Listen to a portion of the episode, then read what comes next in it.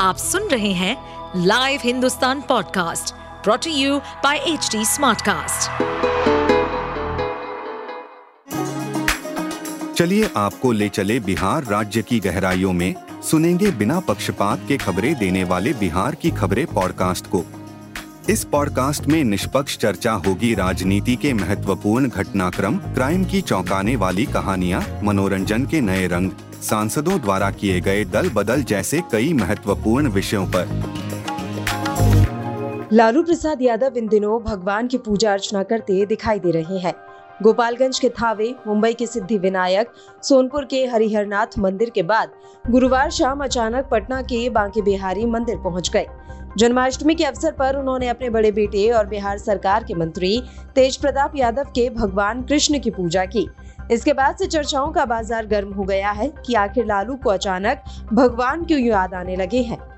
दरअसल इन दिनों सनातन धर्म पर विवादित टिप्पणियों को लेकर राजनीति अपने चरम पर है। तमिलनाडु के सीएम एम के स्टालिन के बेटे और राज्य के युवा मामलों के मंत्री उदयनिधि स्टालिन के बाद अब डीएम के सांसद ए राजा ने भी सनातन की तुलना एच से कर दी है। और तो और आरएसएस को निशाना बनाकर बिहार प्रदेश आरजेडी के अध्यक्ष जगदानंद सिंह भी इस विवाद में कूद पड़े हैं। उन्होंने कहा है कि तिलक लगाने वालों ने देश को गुलाम बना दिया है। इसके पहले अयोध्या राम मंदिर के बारे में भी जगदानंद सिंह जहर उगल चुके हैं।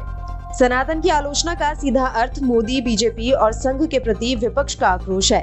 विपक्ष को भी अब लगने लगा है कि हिंदू वोटों के सहारे ही बीजेपी के वैतरणी पार होती रही है। ये बात काफ़ी हद तक सही भी है। उधर, जब से देश में विपक्षी गठबंधन इंडिया बना है, तब से विपक्षी नेता कुछ ज़्यादा ही उत्साहित नज़र आ रहे हैं। हालाँकि ऐसे उत्साही नेता विपक्ष का भला कर रहे हैं या बीजेपी की मदद, इससे वे अनजान ही हैं। शायद यही वजह है कि उदयनिधि के बयान से पश्चिम बंगाल की सीएम ममता बनर्जी ने पहले ही कन्नी काट ली कांग्रेस भी ना इसका समर्थन कर रही है और न ही विरोध विपक्षी गठबंधन के कद्दावर नेता लालू प्रसाद यादव तो प्रत्यक्ष दिखा बता रहे हैं कि कैसे वे शुद्ध सनातनी हैं।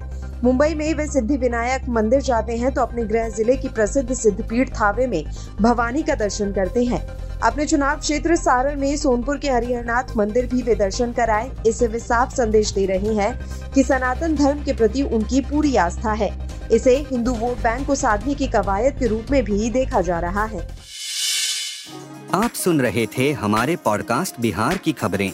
ऐसे ही अपराध जगत से जुड़ी, राजनीति और विकास जैसी खबरों के लिए हमें फॉलो कर सकते हैं। इस पॉडकास्ट पर अपडेटेड रहने के लिए हमें फॉलो करें एट एच डी हम सारे मेजर सोशल मीडिया प्लेटफॉर्म पर मौजूद हैं। और ऐसे पॉडकास्ट सुनने के लिए log on to W W W dot H D Smartcast dot com